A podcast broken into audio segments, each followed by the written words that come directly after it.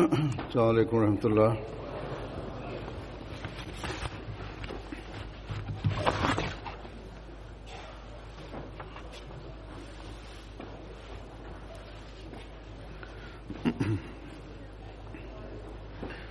أشهد أن لا إله إلا الله وحده لا شريك له وأشهد أن محمدا عبده ورسوله أما بعد فأعوذ بالله من الشيطان الرجيم بسم الله الرحمن الرحيم الحمد لله رب العالمين الرحمن الرحيم مالك يوم الدين إياك نعبد وإياك نستعين اهدنا الصراط المستقيم صراط الذين أنعمت عليهم غير المغضوب عليهم ولا الضالين.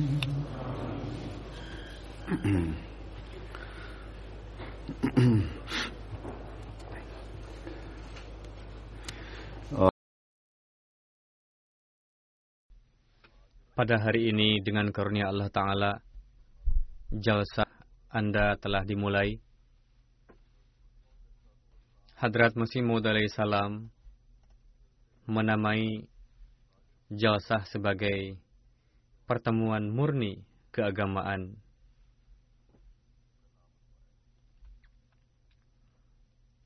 Jadi, hendaknya menjadi jelas bagi setiap orang yang hadir di dalamnya bahwa hari ini kita berkumpul di sini untuk membaiki dan meningkatkan ilmu agama dan kerohanian kita.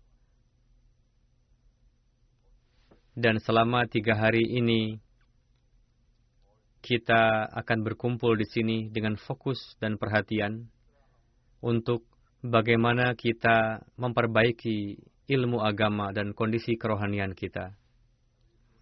Jika pemikiran seperti ini tidak ada, maka datang ke sini tidak ada faedahnya. Di masa sekarang ini, dunia tengah melupakan Allah Ta'ala. Para pengikut setiap agama tengah menjauh dari agama mereka. Statistik setiap tahunnya menunjukkan bahwa setiap tahun sejumlah besar orang menyatakan pengingkaran terhadap wujud Allah Ta'ala.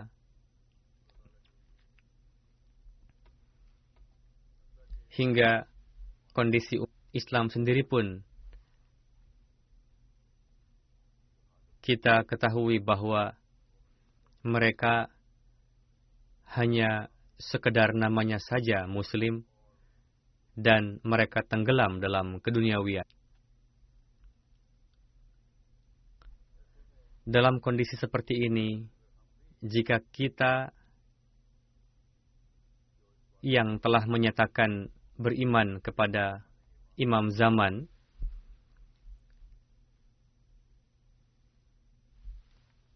kita telah menerima beliau alaihi salam yang sesuai dengan nubuatan hadrat Rasulullah sallallahu alaihi wasallam, telah diutus oleh Allah Ta'ala untuk melakukan pembaharuan agama di zaman ini, dan kita berjanji untuk menyempurnakan misi Masih Maud alaihi salam dan Mahdi Ma'hud alaihi salam ini. Jika kita sendiri tidak memberikan perhatian kepada perbaikan kondisi kita, maka baiat kita kepada Hadrat Masih Maud alaihi salam hanyalah sebuah pernyataan zahir saja yang kosong dari ruh. Janji baiat kita hanyalah janji yang tidak kita tunaikan. Berkumpulnya kita di sini untuk jalsah hanyalah seperti perkumpulan duniawi saja. Walhasil, sangat penting bagi setiap Ahmadi untuk merenungkan hal ini. Kita perlu mengintrospeksi diri kita dengan sebuah perenungan. Jika seperti itu keadaan kita, maka tidak ada faedahnya. Hadrat Masih Maud alaihissalam telah menyampaikan kepada kita apa yang menjadi tujuan penyelenggaraan jalsah. Jika kita mengintrospeksi diri dengan merenungkan tujuan-tujuan tersebut, maka kita tidak hanya akan memenuhi tujuan dari 3 hari jalsah ini, dan meraih doa-doa Hadrat Masih Maud alaihissalam untuk orang-orang yang hadir dalam jalsah ini. Lebih dari itu, kita akan menjadikan itu sebagai bagian yang abadi dalam kehidupan kita dan menata dunia akhirat kita. Dan tidak hanya kondisi diri kita sendiri, bahkan usaha kita untuk meraih amal-amal saleh dan mengamalkannya akan menjadikan anak keturunan kita di masa menang tegak di atas agama dan memiliki kedekatan dengan Allah Ta'ala, serta akan meraih karunia-karunia Allah Ta'ala. Ketika dunia sedang menjauh dari Allah Ta'ala dan agama, anak keturunan kita akan dekat dengan Allah Ta'ala dan akan menjadi sarana untuk membawa dunia kepada Allah Ta'ala. Wasil, jika kita ingin memenuhi janji baiat dan menyelamatkan anak keturunan kita, maka kita perlu untuk mengedepankan tujuan-tujuan dari pelaksanaan jalsah ini. Perlu bagi kita untuk melewati 3 hari jalsah ini dengan janji bahwa sekarang perkara-perkara ini akan senantiasa menjadi bagian dari kehidupan kita.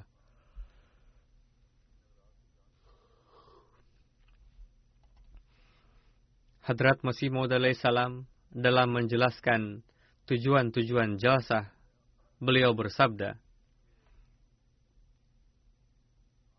"Hendaknya fikirkanlah akhirat." Tujuan dari diselenggarakannya jalsah adalah supaya mereka yang datang ke jalsah dan tinggal dalam lingkungan jalsah memikirkan kehidupan akhirat mereka. Hendaknya timbul rasa takut kepada Allah Ta'ala. Hendaknya tercipta ketakwaan dalam diri mereka. Hendaknya tercipta kelembutan hati. Hendaknya tercipta kecintaan dan persaudaraan satu sama lain. Hendaknya tercipta kerendahan hati, hendaknya berdiri teguh di atas kebenaran, dan sibuk dalam mengkhidmati agama. Walhasil, inilah tujuan kita berkumpul di sini pada hari ini. Sesuai dengan sabda beliau alaihissalam, setiap orang yang menjadi pengikut beliau, baik itu pria, wanita, tua, muda, harus sedemikian rupa memikirkan akhirat, hingga taraf di mana hal-hal duniawi tidak memiliki kedudukan apa-apa dibandingkan dengannya. Ketika tinggal di lingkungan duniawi seperti ini, maka ini merupakan suatu tugas yang besar dan suatu tantangan yang berat yang memerlukan jihad besar untuk bisa memenuhinya. Perhatian terhadap akhirat baru bisa tercipta apabila memiliki keyakinan yang sempurna terhadap zat Allah Ta'ala, dan juga memiliki keyakinan bahwa kehidupan ini hanya beberapa tahun saja. Paling lama, manusia hidup 80 tahun, 90 tahun, atau 100 tahun. Namun, itu pun tidak setiap orang bisa mencapai usia tersebut. Banyak sekali orang yang jauh sebelum usia-usia tersebut telah berlalu dari dunia ini. Setelah itu, ada kehidupan akhirat yang kekal. Walhasil, seorang yang bijak adalah ia yang mengorbankan sesuatu yang sifatnya sementara demi sesuatu yang kekal. Namun yang terjadi adalah kita mengorbankan kehidupan yang kekal ini untuk kehidupan yang sementara.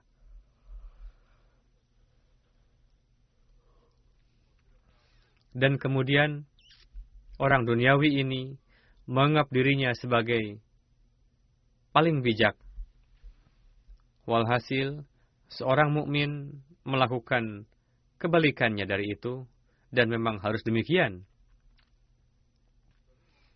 Dengan begitu barulah bisa dikatakan sebagai seorang mukmin. Ia memiliki rasa takut kepada Allah Ta'ala di dalam hatinya. Kecintaan kepada Allah Ta'ala unggul di atas semua kecintaan duniawi.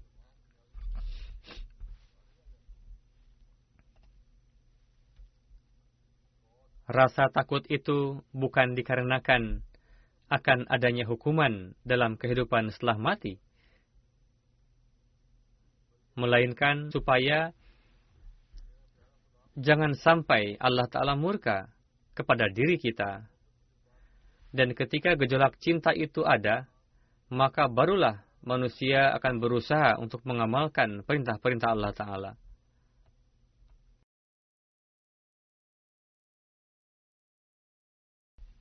Setiap amalannya di dunia ini dilakukan dengan memperhatikan akhirat. Ia memiliki keyakinan bahwa Tuhannya lah yang akan menyediakan sarana-sarana pemeliharaannya. Tuhannya lah yang akan menganugerahkan nikmat-nikmat-Nya kepadanya. Di dalamnya mencakup segala macam nikmat, baik itu duniawi maupun rohani. Jika ia menunaikan hak ibadah kepadanya dan menganggap Tuhanlah sang pemilik segala kekuatan, lalu ia senantiasa tunduk di hadapannya, maka ia akan mendapatkan bagian dari nikmat-nikmat-Nya, insyaallah ta'ala. Jika ia menjalani hidup sesuai dengan perintah-perintah dan larangan-larangannya, maka ia akan jadi pewaris karunia-karunianya. Jika ia taat sepenuhnya pada Allah Ta'ala dan tegak di atas ketakwaan, memenuhi hak Allah Ta'ala dan hak hamba-hambanya, maka Allah Ta'ala akan ridho kepadanya. Walhasil, pemikiran seperti inilah dan pengamalan yang sesuai dengan inilah yang secara pasti sesuai dengan janji Allah Ta'ala akan menjadikannya meraih nikmat-nikmat dan karunia-karunianya. Dan orang-orang yang memiliki pemikiran seperti inilah yang dikatakan berjalan di atas ketakwaan, yakni mereka yang mengamalkan seluruh perintah-perintah Allah Ta'ala, yang hatinya lembut dikarenakan setiap saat di dalam hatinya ada Allah Ta'ala.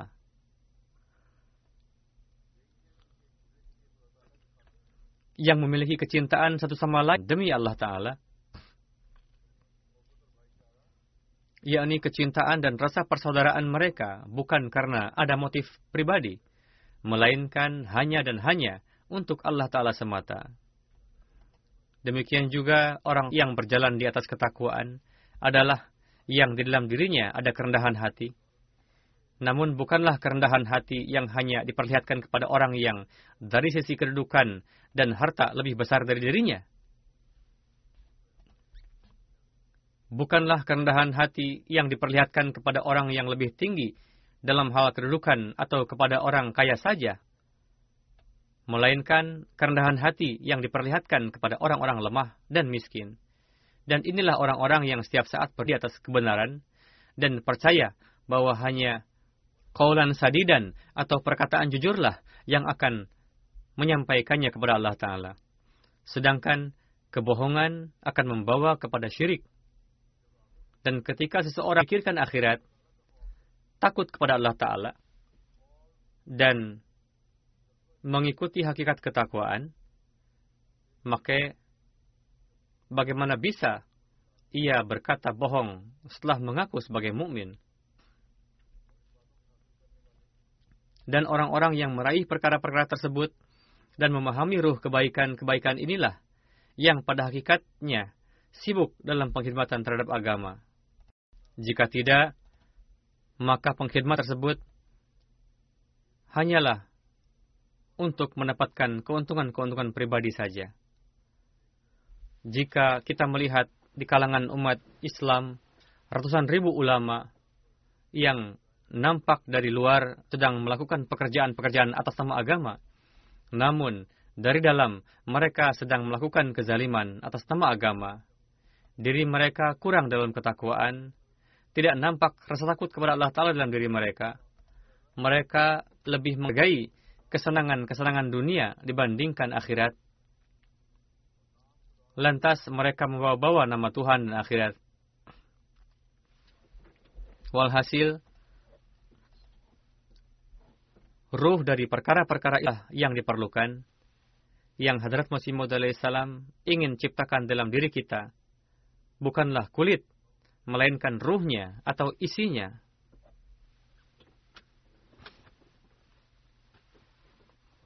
Kita harus mengintrospeksi diri kita dengan memperhatikan apakah kita ikut serta dalam jalsah dengan niat seperti itu, dan apakah di dalam diri kita ada suatu gejolak untuk meraih tujuan-tujuan itu.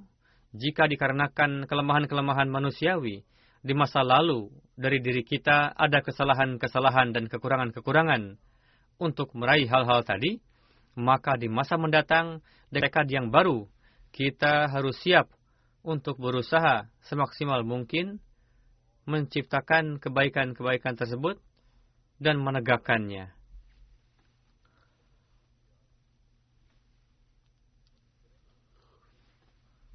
Hari ini, kita berjanji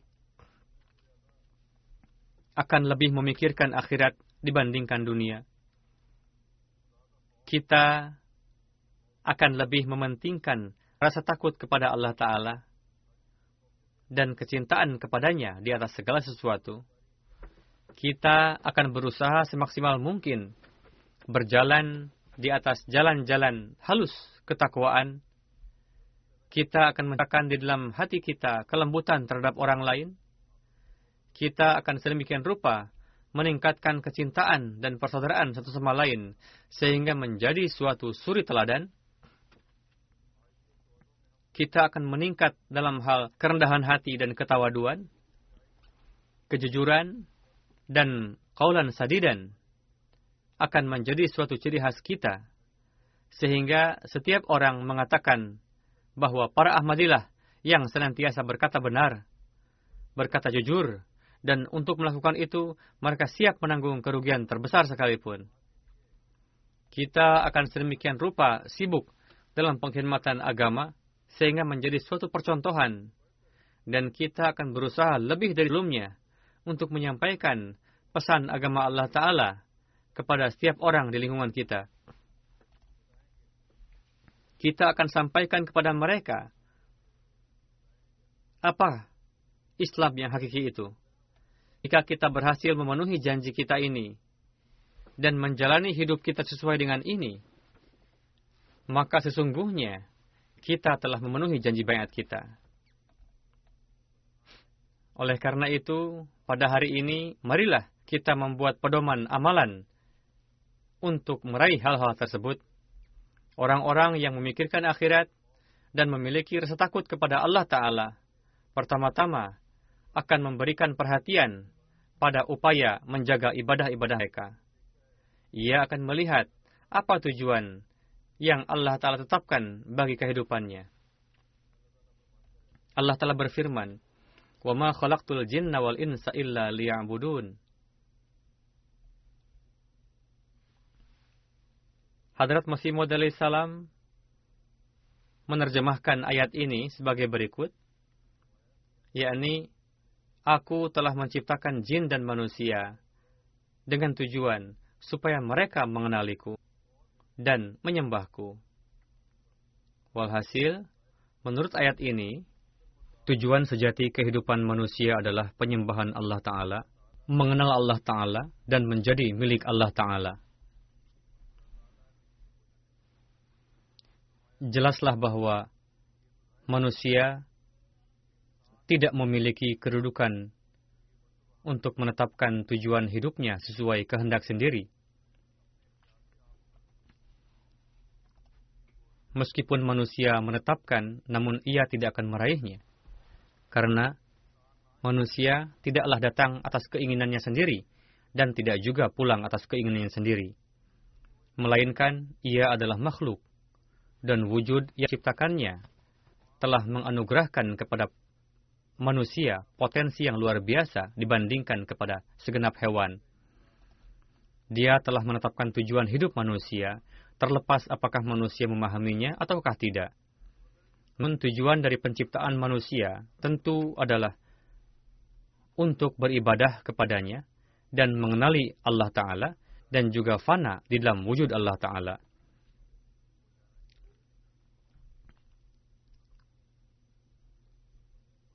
Apakah cara ibadah dan penyembahan yang diajarkan Tuhan kepada kita, yakni mendirikan salat. Allah Ta'ala berfirman, Inna salata kanat alal mu'minina kitaban mawquta. Yakni sesungguhnya salat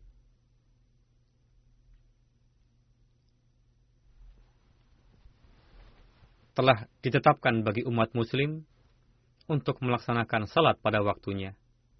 Hadrat Masih Maud alaihi salam bersabda, saya sangat mencintai masalah salat pada waktunya. Melaksanakan salat pada waktunya adalah penting.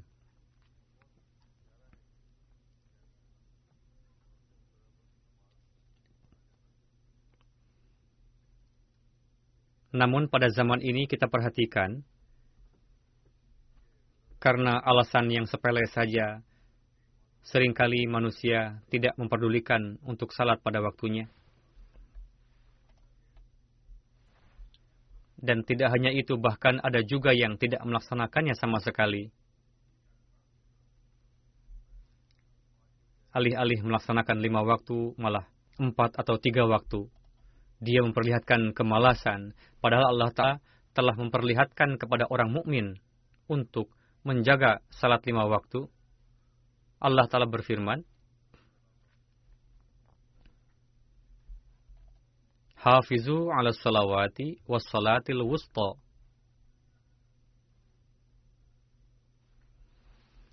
Yakni, jagalah salat, khususnya salat yang berada di pertengahan. Namun, sebagian orang terkadang disebabkan oleh pekerjaan atau bisnis meninggalkan salat zuhur dan asar. Kadang disebabkan oleh acara TV atau acara pribadi lainnya. Mereka menyia-nyiakan salat maghrib dan isya, meninggalkan salat subuh dengan alasan ngantuk. Untuk itu perlu bagi kita untuk menganalisa diri sendiri. Apakah kita tengah melaksanakan perintah Tuhan ataukah tidak? Setelah melaksanakan salat berjamaah pada acara tertentu jemaat atau pada bulan Ramadan, beranggapan bahwa kami telah melaksanakan perintah Tuhan. Sehingga setelah itu, jika dapat atau tidak dapat melaksanakannya dengan dawam sepanjang tahun, tidaklah mengapa katanya. Namun, dengarkanlah dan perhatikanlah apa yang difirmankan oleh Allah Ta'ala dan Rasul-Nya berkenaan dengan keutamaan salat. Allah Ta'ala berfirman,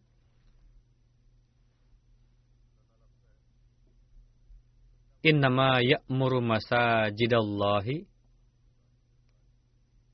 man amana billahi wal yaumil akhir.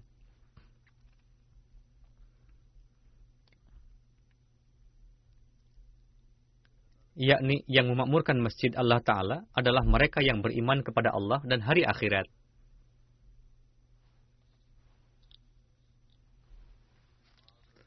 Hadrat Rasulullah bersabda, ketika kalian melihat seseorang pulang pergi untuk melaksanakan salat di masjid, berikanlah kesaksian terhadap status mukminnya orang tersebut, karena Allah Ta'ala berfirman bahwa yang memakmurkan masjid Allah adalah mereka yang beriman kepada Allah dan akhirat.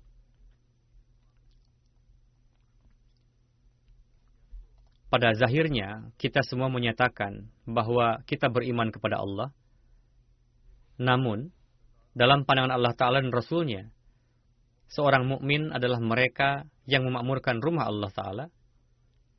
Untuk itu, beriman kepada Allah dan hari akhir.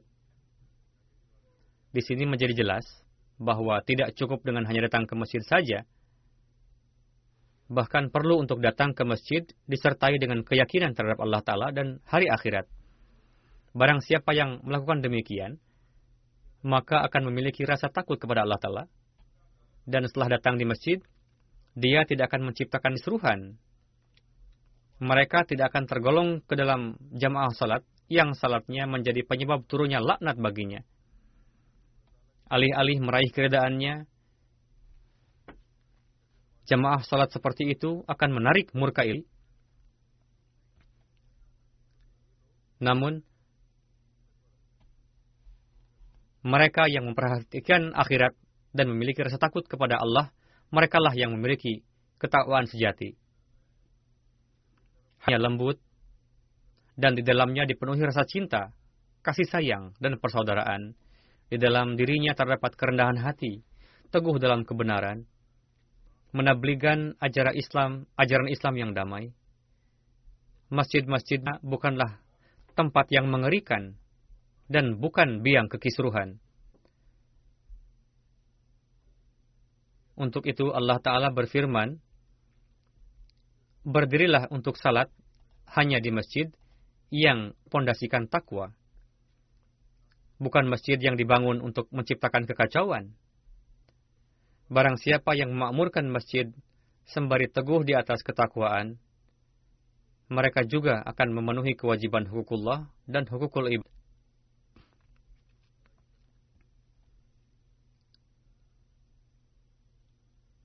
Dalam memberikan kabar suka terhadap orang seperti itu, Rasulullah SAW bersabda, yang akan dihisab oleh Allah Ta'ala pertama kali pada hari kiamat, yakni Allah Ta'ala akan memerintahkan kepada malaikat untuk melihat salat hambanya. Apakah ia salat ataukah tidak? Barang siapa yang tertulis salatnya lengkap pada catatan amalnya, maka penghisabannya sudah selesai. Namun, barang siapa yang pada salat wajibnya masih terdapat kekurangan, maka akan diperintahkan kepada malaikat untuk melihat ibadah nafalnya. Jika masih ada kekurangan pada ibadah wajib, maka penuhilah dengan ibadah nafalnya. Di sini, Allah Ta'ala menyebut hambaku, karena mereka berusaha sendiri untuk beribadah kepada Allah Ta'ala dan berusaha untuk memenuhi hak beribadah kepadanya. Namun meskipun demikian, disebabkan karena tuntutan manusiawi, sehingga pasti ada kelemahan, sehingga terkadang lupa, dan terkadang timbul kondisi di mana untuk memaafkannya, dan untuk memberikan timbangan berat atas kebaikan hambanya, Allah Ta'ala memperlakukan hambanya dengan rahmat kasih sayang, dan ampunan, dengan menghitung ibadah nafal sebagai ibadah wajib.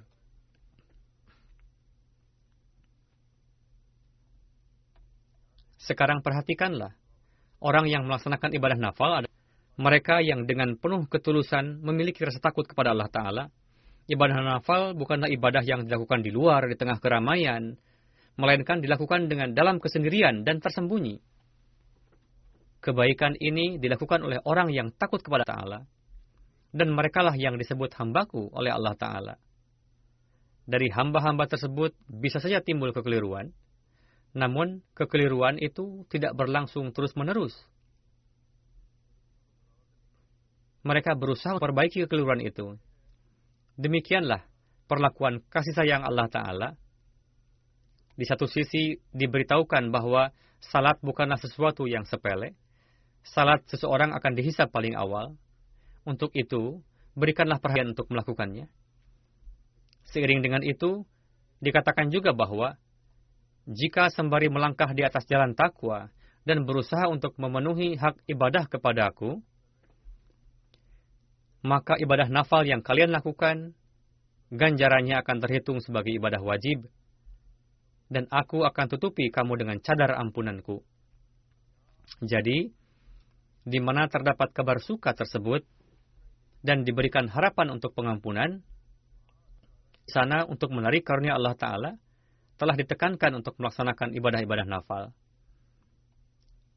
Alhasil, mukmin adalah mereka yang memiliki rasa takut kepada Allah Ta'ala, dan demi untuk menarik karunia-Nya, di satu sisi dia menaruh perhatian terhadap ibadah fardu, dan di sisi lainnya juga terhadap ibadah nafal, yang dengannya kekurangan yang terdapat dalam ibadah fardu dapat terpenuhi. Jadi merekalah orang-orang yang memiliki rasa takut sejati terhadap Allah. Melangkah di atas takwa, dan berkat ketakwaan itulah ia menaruh perhatian untuk melakukan kebaikan-kebaikan lainnya. Hatinya lembut kepada satu sama lain, alih-alih saling menuntut balas, perhatian mereka tertuju untuk memaafkan satu sama lain. Untuk meraih kasih sayang ilahi, mereka memperlakukan satu sama lain dengan kasih sayang. Dalam hati mereka timbul kerendahan hati, timbul ruh pengorbanan demi satu sama lainnya. Untuk itu, setiap kita perlu untuk menganalisa diri. Apakah hal-hal tersebut ada dalam diri kita? Yakni seorang hamba yang hakiki selalu berusaha untuk menyerap berbagai jenis kebaikan. Jika dalam diri seseorang tidak terdapat gejolak rasa cinta untuk saudaranya, berarti tidak terdapat ketakwaan hakiki dalam dirinya. Barang siapa yang tidak ada kelembutan hati dirinya, hendaknya mengkhawatirkan keadaan seperti itu. Barang siapa yang di rumahnya, istri dan anak-anaknya merasa tidak nyaman, berarti orang seperti itu kosong dari ketakwaan. Begitu juga para istri yang tidak memenuhi hak suami dan anak-anaknya, malah menuntut hal-hal yang tidak jaiz, berarti hatinya kosong dari ketakwaan. Jadi, dalam hubungan sesama, barang siapa yang memperlakukan dengan kecintaan dan kelembutan demi Allah Ta'ala, merekalah yang teguh di atas ketakwaan sejati. Hadrat Rasulullah SAW bersabda, pada hari kiamat Allah Ta'ala akan berfirman, di manakah mereka yang saling mencintai satu sama lain demi untuk kemuliaan dan keluhuranku? Dan pada hari ini tidak ada naungan lain selain naunganku pada hari kiamat. Aku akan memberikan tempat kepada mereka dalam naungan rahmatku. Barang siapa yang melaksanakan perintahnya demi Allah Ta'ala, memiliki gejolak kecintaan terhadap satu sama lain, merekalah yang menarik kasih sayang Allah Ta'ala. Dengan kata lain, barang siapa yang tidak melakukan demikian, maka mereka dapat menjadi sasaran murka ilahi. Untuk itu, setiap kita perlu untuk menciptakan ruh takut dalam diri. Kita menyuarakan moto love for all, hatred for none. Perlu bagi kita untuk pertama-tama menzahirkan moto tersebut dalam keluarga dan lingkungan kita, supaya kita menjadi orang yang menyampaikan tersebut kepada dunia dalam corak yang hakiki. Dan ini merupakan amalan yang dengan sedikit usaha saja, tanpa memerlukan satu mujahadah, kita dapat meraih tempat di bawah naungan rahmat ilahi. Nasihat yang Rasulullah sampaikan dalam berbagai kesempatan untuk menegakkan dan meningkatkan kasih sayang, rasa cinta, dan persaudaraan. Berkenaan dengan itu, Rasul pernah bersabda, Seorang muslim adalah saudara muslim lainnya. Ia tidak berbuat aniaya kepadanya dan tidak juga meninggalkannya sendiri. Barang siapa yang memenuhi kebutuhan saudaranya, Allah Ta'ala akan memenuhi kebutuhannya. Barang siapa yang menjauhkan musibah dari seorang muslim, maka Allah Ta'ala akan mengurangi satu musibah di antara musibah-musibahnya pada hari kiamat. Barang siapa yang menutupi kelemahan orang lain, maka pada hari kiamat Allah Ta'ala akan menutupi kesalahannya.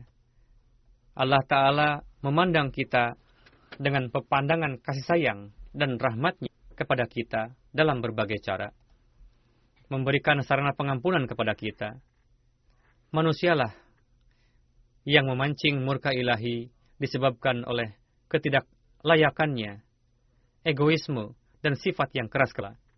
Jadi, sangat mengkhawatirkan dan harus menjadi bahan pemikiran pada hari-hari jalsa ini, di mana gejolak dan pikiran kita tengah condong pada kebaikan.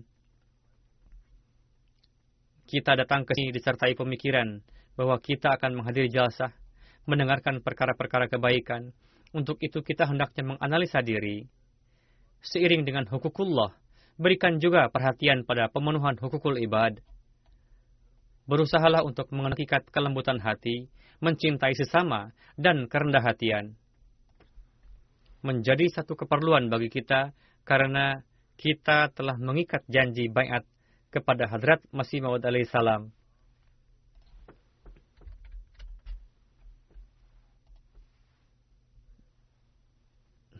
Janji itu diantaranya akan menjauhi syirik, akan melaksanakan salat wajib, dan ibadah-ibadah nafal. Kita juga telah berjanji bahwa kita tidak akan menimpakan kesusahan apapun kepada makhluk Allah pada umumnya, khususnya umat muslim, disebabkan oleh gejolak hawa nafsu kita. Tidak hanya untuk sesama muslim atau sesama jemaat saja. Mulailah dari rumah kita. Harus terjalin satu sama lain dalam rumah tangga, lalu kepada umat muslim, selanjutnya bagi makhluk pada umumnya juga. Dalam hati kita, harus terpancar gejolak rasa cinta bagi setiap orang. Kita harus bersih dari gejolak hawa nafsu.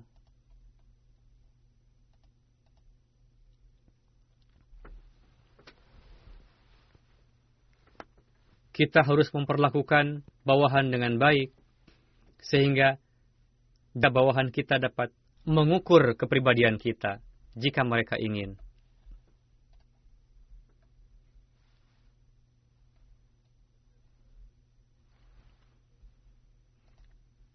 Mereka ingin melihat, yakni apakah standar perilakunya sesuai dengan apa yang dikatakan atau tidak.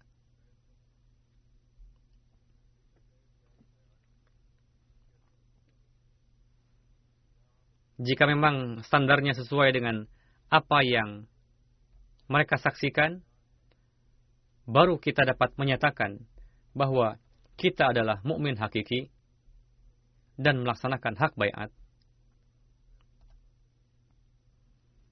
Syarat baiat lainnya yang kita ikrarkan adalah akan meninggalkan takabur sepenuhnya dan menempuh kehidupan dengan kerendahan hatian dan kelembutan. Hadrat Masih Maud dalam tidak hanya menjelaskan perihal menciptakan kerendah hatian dan kelembutan sebagai salah satu tujuan diselenggarakannya jalsa saja. Bahkan di antara janji baiat yang kita ikrarkan kepada beliau, salah satunya adalah kami akan mengarungi kehidupan dengan kerendah hatian dan kelembutan. Walhasil, merupakan kewajiban kita untuk memenuhi janji tersebut, dan ini merupakan langkah awal untuk menuju pada kebenaran, yakni memenuhi janji baiat yang telah kita ikrarkan. Kita harus selalu membaca janji baiat dan perhatikanlah, apakah kita benar-benar teguh di atasnya? Apakah kita berusaha untuk hidup selaras dengan itu? Jika tidak, maka pengakuan bahwa kita akan mengislah dunia berarti keliru.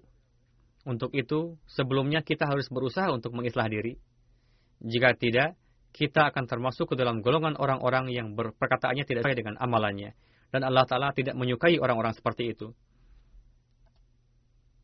Alih-alih memberikan pembenaran akan kejujuran kita, justru amalan kita malah akan mendustakannya. Dan jika ucapan dan amalan kita bertentangan, maka pengakuan untuk mengkhidmati agama dan penzahiran upaya-upaya untuk itu akan terbukti keliru. Tidak diragukan lagi bahwa hadis Masih Maud alaihi salam adalah benar. Pendakwaan beliau memang benar. Memang Allah Ta'ala menjanjikan kesuksesan kepada beliau alaihi salam. Memang Allah Ta'ala berjanji kepada beliau untuk memberikan jemaat orang-orang mukhlis. Namun, jika kondisi demikian, maka kita tidak akan termasuk ke dalam golongan para penolong jemaat beliau. Jadi, untuk meraih keberkatan baiat, perlu untuk mengevaluasi diri. Tujuan jalsah yang telah beliau jelaskan perlu untuk direnungkan. Sungguh beruntung kita mendapatkan taufik untuk merenungkan dalam 3 hari jalsah ini. Pada hari-hari jalsah ini, kita perlu untuk introspeksi diri, alih-alih melewatkan waktu dengan mengobrol ke sana kemari. Kita harus menaruh perhatian pada doa, istighfar, dan salawat. Dengan begitu, kita baru akan meraih manfaat hakiki. Hadrat Masih Maud alaihi salam bersabda, "Segenap jemaatku harus menyimak wasiat ini dengan seksama, yakni barang siapa yang masuk ke dalam jemaat ini dan menjalin hubungan kesetiaan dan ketaatan denganku. Ini bertujuan supaya mereka dapat sampai pada derajat kebaikan yang tinggi, kesalehan dan ketakwaan." Sehingga kefasadan, kejahatan, dan keburukan tidak dapat mendekatinya. Inilah standar ketakwaan. Tidak ada jenis keburukan apapun di dalam dirinya. Bersabda, mereka disiplin dalam mendirikan salat 5 waktu berjamaah. Mereka tidak berkata dusta, tidak menyakiti siapapun dengan lisannya, tidak melakukan kejahatan apapun, tidak terbetik sedikit pun di benaknya untuk melakukan kejahatan, ketidakadilan, kefasadan, dan kekisruhan. Walhasil, jauhilah segala jenis maksiat, dosa, ketidakselarasan antara perbuatan dengan amalan, dan segenap gejolak hawa nafsu dan perbuatan yang tidak jaiz.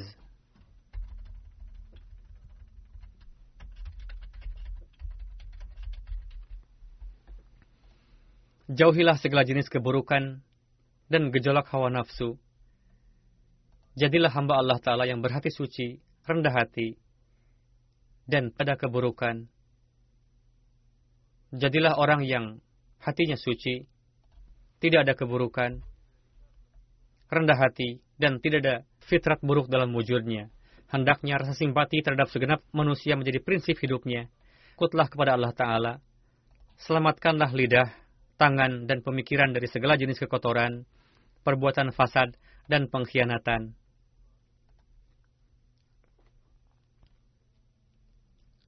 Tegakkanlah salat 5 waktu dengan sangat dawam, dan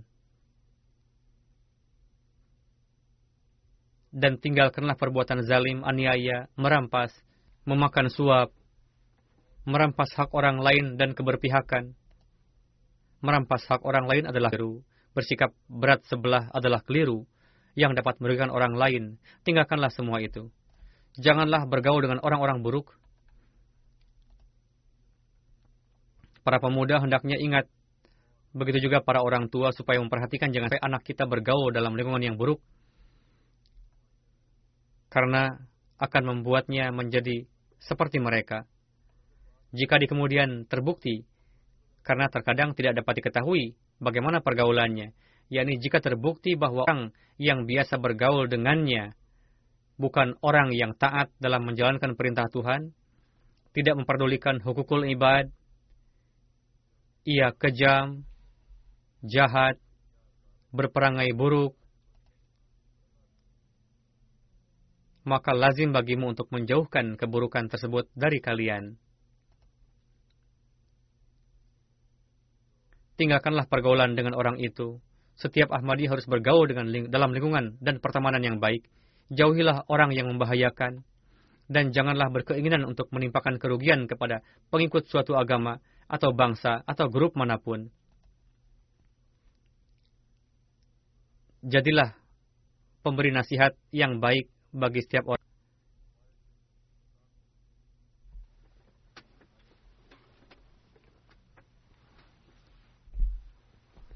Jika ingin memberikan nasihat, maka jadilah penasihat sejati yang memberikan nasihat layaknya penasihat yang baik. Yakni, ucapan dan perbuatan kalian harus sedemikian rupa, sehingga nasihat yang disampaikan dapat berpengaruh baik, dan tidak ada sikap berat sebelah. Hendaknya sekali-kali jangan sampai orang-orang jahat, buruk, pengacau, dan berperangai-perangai buruk berada dalam perkumpulan kalian. Dan jangan sampai orang seperti itu tinggal dalam rumah kalian, sehingga suatu hari dapat menyebabkan kalian tergelincir. Adalah lazim bagi setiap individu dalam jemaatku untuk mengamalkan segenap wasiat ini, dan hendaknya dalam perkumpulan-perkumpulan kalian tidak ada kekotoran, sibuk mengolok-olok dan mencemooh. Melangkahlah di bumi ini dengan kebaikan hati, kesucian fitrat, dan pemikiran bersih. Janganlah menyerang siapapun dengan cara-cara yang tidak jaiz. Redamlah gejolak nafsu. Jika ada perbincangan masalah agama, berbincanglah dengan menggunakan kata-kata yang lembut dan cara-cara yang beradab. Jika ada yang bersikap bodoh, maka ucapkan salam, lalu tinggalkan perkumpulan seperti itu. Allah menghendaki untuk menjadikan kalian sebagai sebuah jemaat yang dapat menjadi teladan dalam hal kebaikan dan ketakwaan bagi segenap dunia.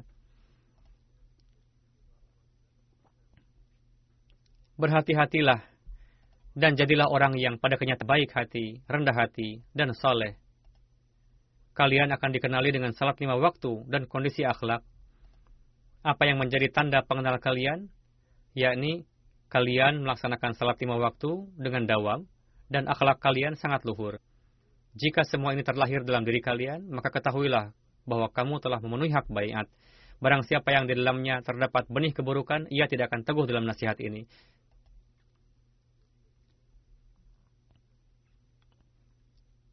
Semoga Allah Ta'ala memberikan taufik kepada kita semua untuk dapat memenuhi hak baiat kepada Hadrat Masih Maud alaihi salam.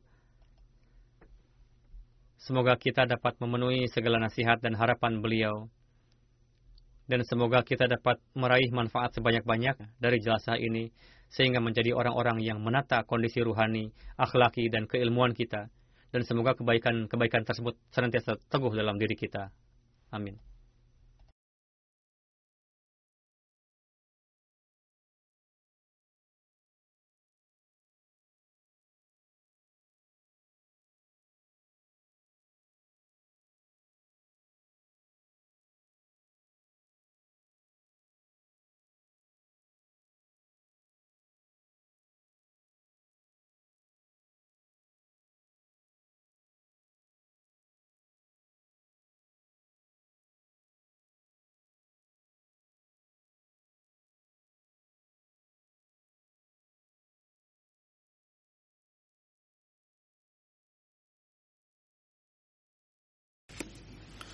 Alhamdulillah, nahmaduhu wa nasta'inuhu wa nastaghfiruhu wa nu'minu bihi wa natawakkalu alayhi wa na'udzu billahi min shururi anfusina wa min sayyiati a'malina. من يهده الله فلا مضل له ومن يضلل فلا هادي له ونشهد أن لا إله إلا الله ونشهد أن محمدا عبده ورسوله.